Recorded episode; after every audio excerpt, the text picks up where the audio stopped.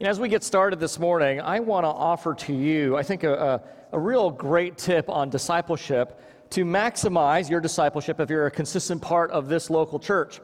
As a matter of fact, if you do this one simple thing, uh, more than anything, this will help you profit from the preaching that goes on from week in and week out. Uh, if you notice, as a matter of fact, at the bottom, look at your bulletin. Under the notes section, we print for you the following Sunday sermon text.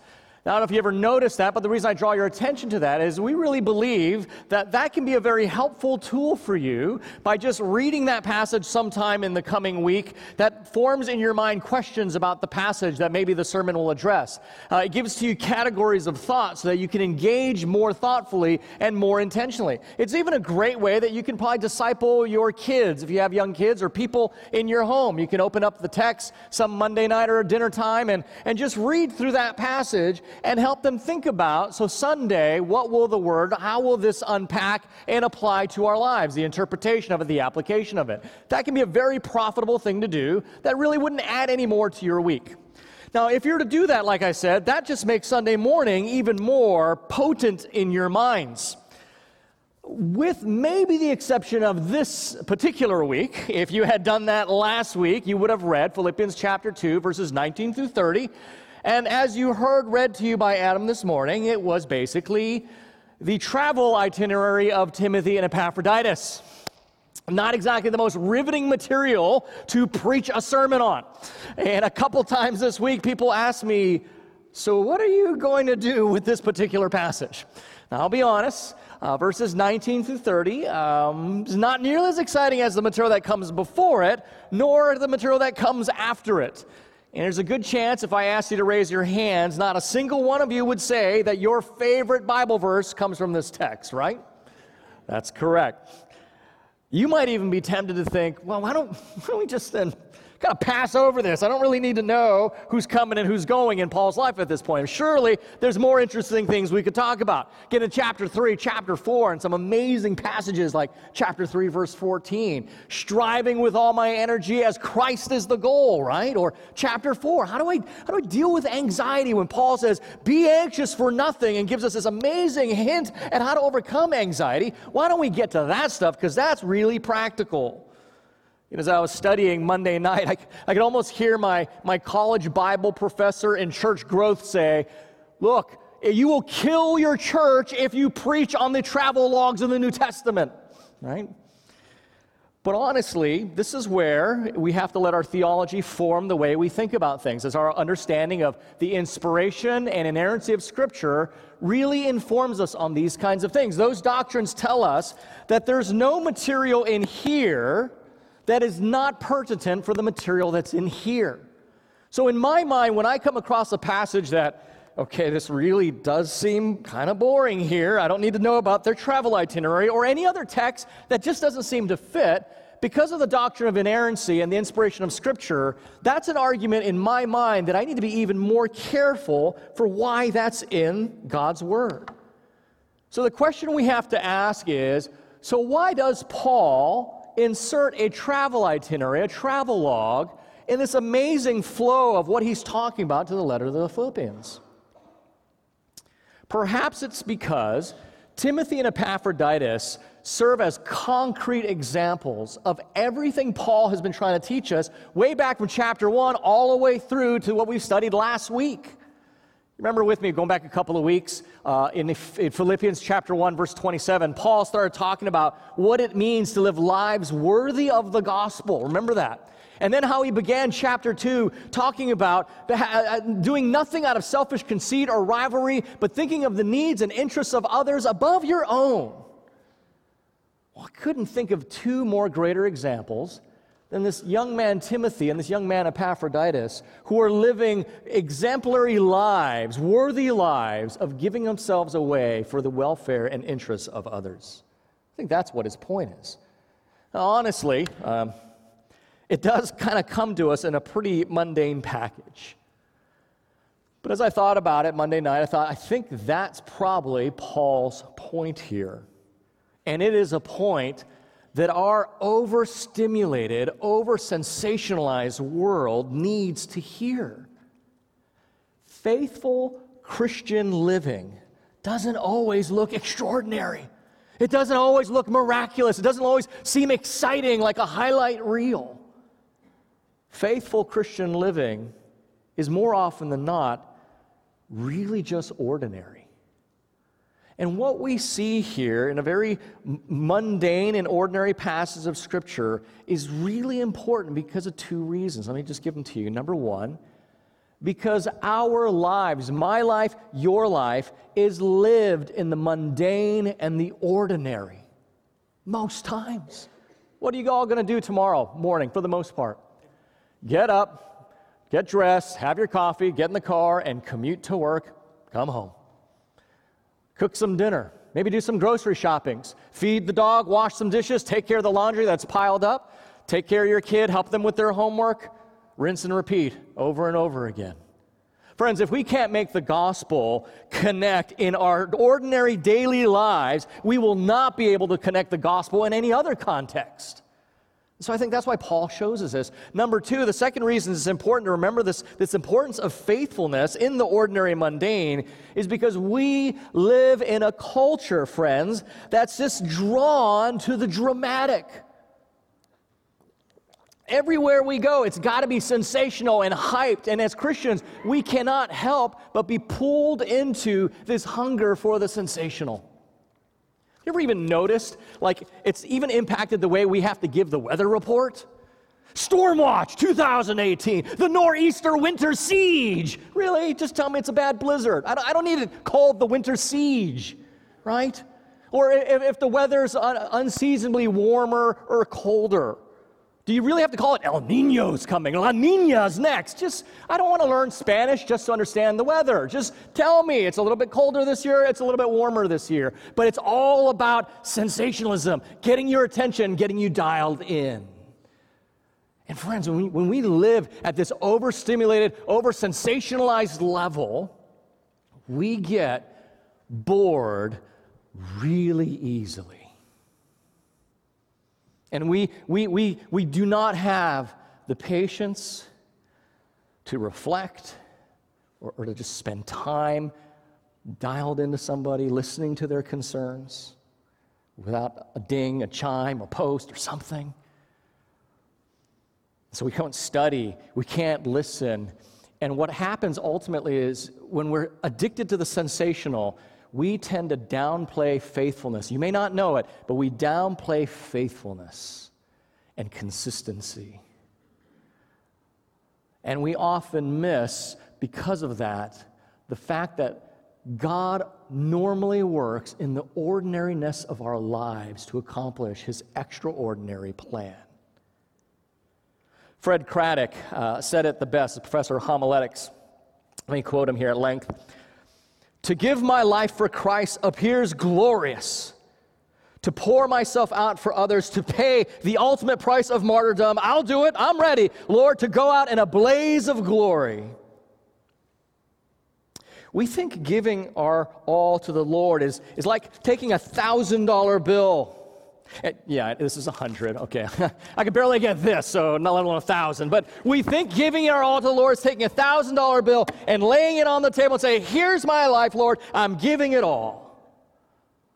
But the reality is, He sends most of us to the bank to cash in that thousand dollars for a bunch of quarters, and He asks us to go through our lives, just putting out twenty-five cents here maybe 50 cents there. Listen to the neighbor's kids' troubles and telling them to, instead of get off my lawn, right? Go to a committee meeting. Give a cup of water to a shaky old man's hand in a nursing home. Usually, giving our life to Christ isn't glorious. It's done in all those little acts of love, 25 cents at a time. It would be easier to go out in a flash of glory. It's harder to live the Christian life 25 cents at a time over the long haul. That's very true. For some, living the Christian life may mean martyrdom. For others, they will go out in a blaze of glory.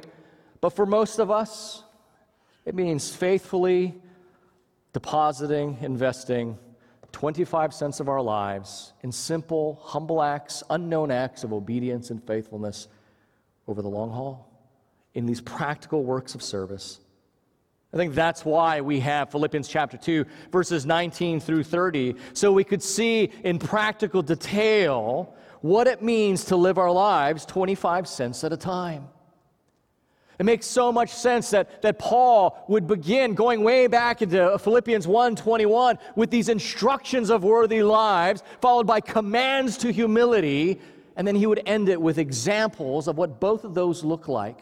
And we wouldn't even have anticipated it. After thinking about these themes, we come to this passage and we get bored and go, What's the point? Why do we want to know about a travel log? And we miss that Paul's saying, That's what I'm doing. But we're so sensationalized, we don't even realize that he's driving the same point home.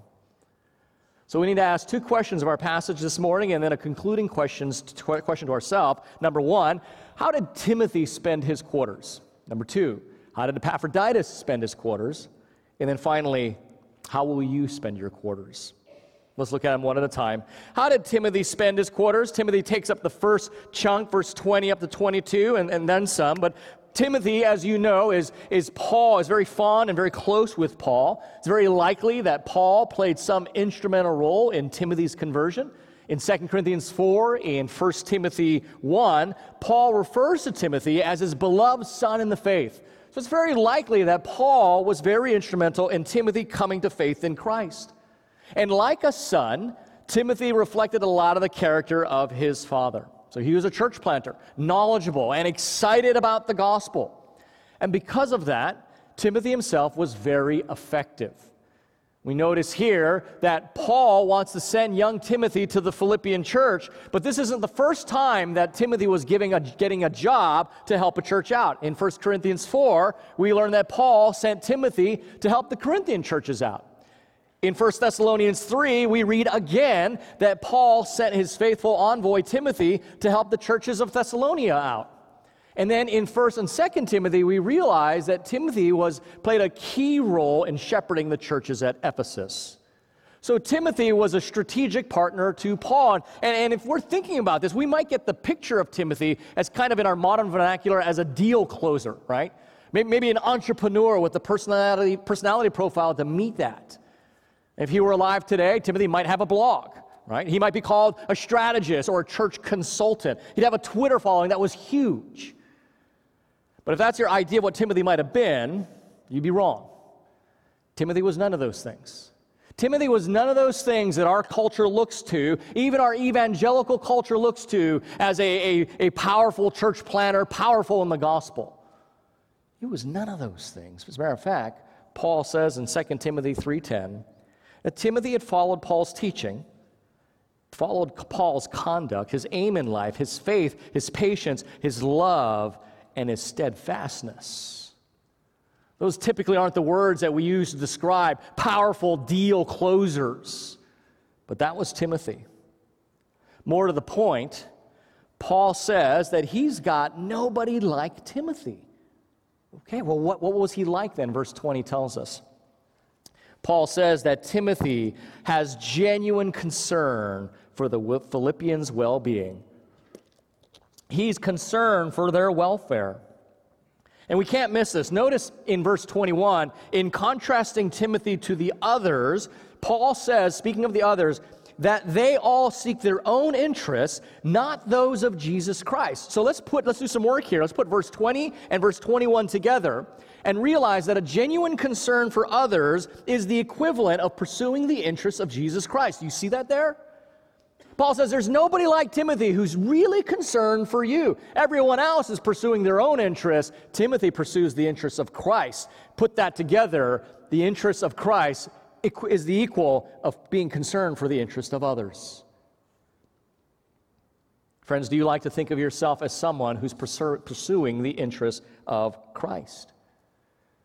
Now, if a Christian, if you're a Christian, you're, you're going to obviously say, well, of course, but Maybe you're not a Christian. Maybe you're just interested in the spirituality about Jesus, if not the institutional aspects of him.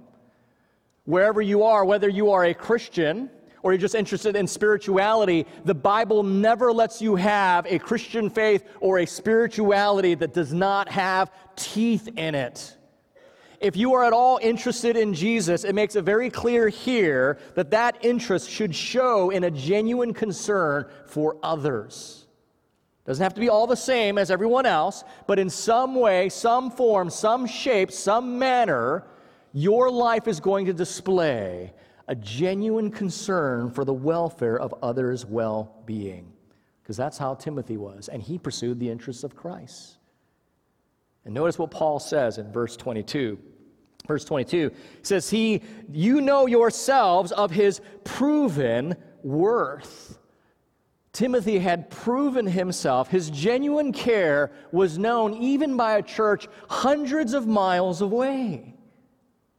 In verse 19 and verse 23, Paul says, So I am ready to send Timothy to you. Friends, that's a journey of 800 miles. From Rome to Philippi, 800 miles. That's some genuine care. Now, my care might go 20 or 30 miles, but 800 miles. There's no planes, no trains, no automobiles, no Lyft, no Uber. Maybe if Timothy's lucky, he's got himself a horse. 800 miles. You saw the map. It was through ocean, over mountain ranges, through plains. It was an arduous and dangerous travel. Even with the Pax Romana, the Roman peace, even with the Roman infrastructure of roads, it was still dangerous travel. It's not like today, right? Don't imagine, oh, you're going from Rome to Paris. How glamorous. No, this was not the same. But at a moment's notice, Timothy was ready to go. When the Philippians had need, Timothy said, There you go, I'm going. There's 25 cents, I'll take the trip. Friends, here's an important principle we get from this young man any type of ministry is going to cost you. Ministry that costs us nothing accomplishes nothing. So the question we have to ask is what's the cost factor for you in the expanding work of the gospel? How many quarters are you going to have to spend this week? What does it cost you to look out for the concerns and welfares of others. Friends, pray that God would enlarge your heart to be concerned for the welfare of others. You don't need to pray that for this for yourself. We are naturally concerned about ourselves. Pray that God would enlarge your heart so that you be concerned for the welfare of others. If you're new at this church and you're looking for a way to plug in, there are many uh, opportunities and many tasks. But if you want to have fulfilling ministry, just get to know 10, 15 people in this church and start meeting their needs. Yes, it'd be great to have you serve in the usher ministry, to serve in children's ministry, but if you want to have a fulfilling ministry, a Christ honoring, gospel fueled ministry, get to know 10 people, find out what their needs are, and meet those needs. Maybe you're in a community group. Maybe you can use some of your quarters for the people in your community group. Maybe somebody has a struggle. Uh, they just need to have their story. They need to tell their story for 20 minutes. Maybe you could listen to them. Maybe somebody just needs prayer. You can help them. Maybe somebody needs you to help them move. That's, well, actually, that's, that's a lot right there. You guys know that's, that's where true friends are, you know. But whatever it is, pay the cost. Use your quarters. And don't just do it once or twice, like, like you're checking off a box on what Christian maturity looks like, and then you move on to the next maturity ideal. Get a, take a tip from Timothy. It's proven worth over and over and over and over again. Friends, time won't allow. Um, to do a full study of the other ways that this young man, who probably at this time was probably in his late 20s, maybe yeah, late 20s, uh, the way he gave his life away. But do yourself a favor, read 1st and 2nd Timothy. It'll take you 20 minutes max to see how this young man just used the quarters of his lives well and lived and loved others really well. So that's how Timothy used his quarters. How did Epaphroditus use his quarters? How did he spend his quarters? Now, unlike Timothy, Epaphroditus is a little, well, much less known to us. He's kind of an unknown figure, other than here in Philippians. He doesn't appear anyplace else in the New Testament. There's not much we know about him. We do know that he was a Christian convert from the church at Philippi. Now, his name gives us a little insight into his background. Epaphroditus is the male version of Aphrodite, the Greek goddess of love, beauty, and fertility.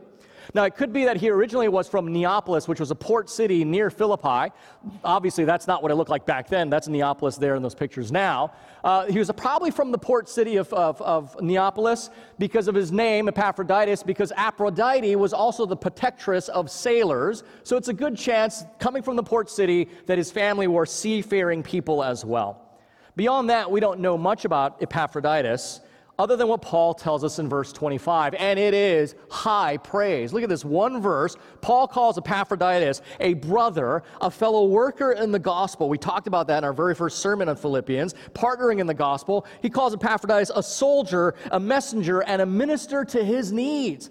Friends, that is high praise for this man. Five, five descriptors of this man's amazing ministry in just one verse. The most important thing to know about Epaphroditus, though, is that he served almost to the point of death. Verse 30. You could actually loosely translate verse 30 this way Epaphroditus almost died because he rolled the dice to complete the work of Christ. You see that phrase in our English translation, risking his life, comes from the Greek words, the Greek word that's similar to parable, paraboleomai. It means to cast alongside. Literally, it means to gamble.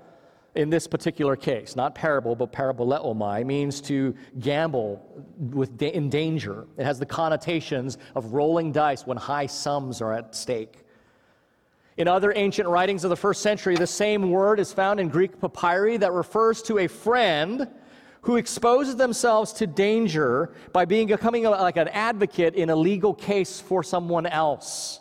Whatever the case, it talks about rolling dice in a very risky situation where you could be harmed. And we can see why Paul loved Epaphroditus, why he meant so much to Paul. Like Timothy, Epaphroditus spent almost everything he had for Paul and the gospel work. Now, if you're really dialed in, there is an echo in the end of chapter 2, where we're looking at now, in kind of the middle of chapter 2. Chapter 2, verse 8, Paul's writing about Christ's self humbling, says, He was obedient unto death, while Epaphroditus, who expended himself in the cause of Christ, came close to death. I think there's some intentionality there. Like Timothy, Epaphroditus is an example of the unselfish service that Paul began chapter 2 about. In verses 1 through 4, when he said, Do nothing out of conceit or rivalry, but think of the interest of others. I think Epaphroditus and Timothy beautifully picture that.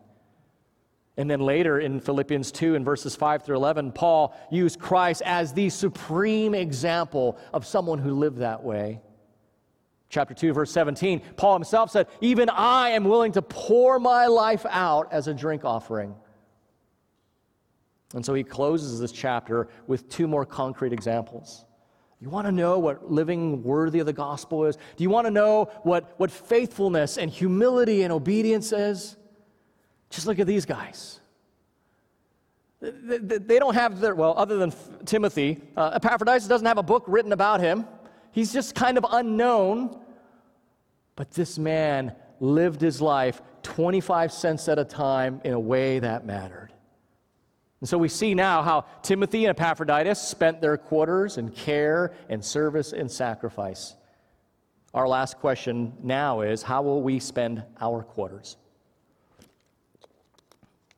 Lori and I just uh, got through, uh, finished going through uh, Financial Peace University that Jeff and Jordan was leading, and I just want to encourage you, if that's being offered again, take advantage of it. We came to a realization that we didn't realize how much financial leakage there was in our life. Now, we don't get me wrong, we're not irresponsible. We've been pretty good stewards of what God had given to us. But until we took the FPU class, I didn't realize how, because I wasn't tracking every single quarter, that I was spending my finances in a way that I inadvertently didn't intend to. You know, I thought last night, or excuse me, Friday night, that's a lot like how we live our lives. If we're not tracking every quarter, we can inadvertently spend our lives in ways we didn't intend to. more time in front of the screen instead of the Savior, more time being entertained than being equipped, killing time rather than redeeming time, wasting my life one quarter at a time rather than investing my life for the things that matter most. But here's some good news, friends. Here's some good news. Being intentional about spending our lives 25 cents at a time can be a huge game changer, and we can do that right now. Faithfulness in the small, mundane aspects of life, entrusted into the powerful, providential hands of God who's working out his glorious plan of redemption, is a motif all through the scriptures. Our faithfulness with just 25 cents that nobody will know about, entrusted into his hands, who's working out a master plan for all of humanity that resonates into eternity, is a motif woven all through the scriptures from Genesis to Revelation. Friends, small faithfulness in a big God goes a long way. And let me just give you, real briefly, eight examples of what I'm talking about, about this motif. Deuteronomy chapter 7, God says to the nation of Israel, Look, I didn't choose you because you were the greatest and the strongest of all these nations. I chose you for the opposite reason, because you were the least of all and you could contribute nothing. You were just ordinary, nothing special. In Judges chapter 7, he tells Gideon, I don't need 10,000 soldiers. Just give me 300 faithful guys, and I'll do an amazing work against the Moabites. In Matthew chapter 13, Jesus teaches the parable of the mustard seed. He says, The kingdom, it's like this little mustard seed that none of you guys even pay attention to. But when it grows, it becomes the biggest plant in the vineyard. John chapter 6, a little boy says, Look, I have nothing to offer. I know we're all starving. I got a couple fish and bread. What is that going to do? And Jesus says, Oh, it's all I need in Mark chapter 12, when the widow gives just a couple of mites, Jesus says, That one there gave everything. Everyone here gave out of their abundance, she gave out of her need. Isaiah 53, Isaiah tells us Jesus himself, he was just an ordinary, plain person. There was nothing about him that you would have been drawn to. If he walked in the room, you would have ignored him because he was like anything else. Matthew 16, the fact that Jesus starts this church, the focus, the locus of his redemptive plan throughout humanity through eternity, and he starts it with 12 insignificant guys who could barely hold it together amongst themselves. In 2 Corinthians 12, where Paul says, It is in your weakness that his strength is made clear. We can go on and on. This is a motif all through the scriptures that just our faithfulness, our little contribution entrusted to God can be all that's necessary. Because God delights to take what little we have to show how great He is. God delights to use just the ordinary to do the extraordinary. God delights to redeem what we think is irredeemable because then we are blown away, not by the kind of facade of sensationalism, but by the glory of His redemptive plan and His character, as it is a reflection of His character. And when you think about it, our salvation is the best example of that, right? So we just believe, and He radically saves. We just ask for just a little bit of mercy because of our sin, and He makes us a son or daughter. You give up your sin, He gives you the righteousness of Jesus Himself all you bring is a measly quarter, and he gives you an inheritance that is undefiled, un- imperishable, and never fading. Friends, in God's economy, we can never discount the mundane, the ordinary, the simple, the obscure, the unknown service, the, uh, the anonymous gift. Because that's the way God's economy works. Let me just give you an illustration of that. Uh, a couple of weeks ago, the world, rightly so, marveled and mourned the death, the passing of Billy Graham. Presidents were at his funeral. I guarantee you, none of us heard, nor were any presidents at the funeral of Reese Brown, some uneducated farmhand who would spend 4 a.m. milking the cow, preaching the wonders of redemption to a young Billy sitting next to him. If you know about church history, or if you are glad you have a Bible, you know the name William Tyndale, and we're marveled at what he did and the sacrifice he made. Nobody knows about Humphrey Monmouth, the well to do business entrepreneur who said, I believe in the vision and I'm going to fund it. But in eternity, we all will. We all know the name George Whitefield. This man, it seems, singularly transformed the Americas and England with revival in the 1800s. But in heaven, we're going to be blown away by Lady, Lady Huntingdon, who opened the doors and introduced Whitefield to the centers of power, influence, politics, socialite, cultural, and all these things, platformed Whitefield. Friends, that's what eternity is going to be like all the people behind the scenes, faithful one quarter at a time, being faithful at the little things unseen. This is the way of the gospel. This is the way of the cross. We should not be a people that seek greatness. We should be a people that seek faithfulness. Don't seek celebrity, seek humility. Don't blog about service, just serve right? Don't just, don't just Instagram Bible verses, incarnate Bible verses. Don't worry about how many Twitter followers you have. Worry that you're following faithfully. Who cares how many likes your posts get if God doesn't like what you're posting?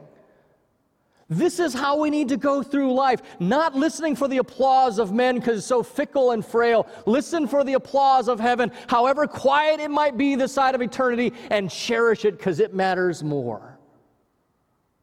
That's why I think Paul ended this amazing section on humility and worthy lives with something as mundane and just ordinary, like a travel itinerary of these servants who are just hoofing it hundreds of miles back and forth, getting ill because they're serving, but still going forward. Being concerned for other people hundreds of miles away, even though when they have every reason to be concerned about themselves. Because they're the example of what Christian faithfulness is about. Not the glamorous, not the big, not the amazing, but the simple, consistent little things, 25 cents at a time. Let's pray. Father, we thank you for the way you weave into Scripture passages that we might ordinarily just pass right over and yet miss to our own detriment. How amazing these passages can be. Father, help us to remember that even our small faithfulness to a big God goes a long way.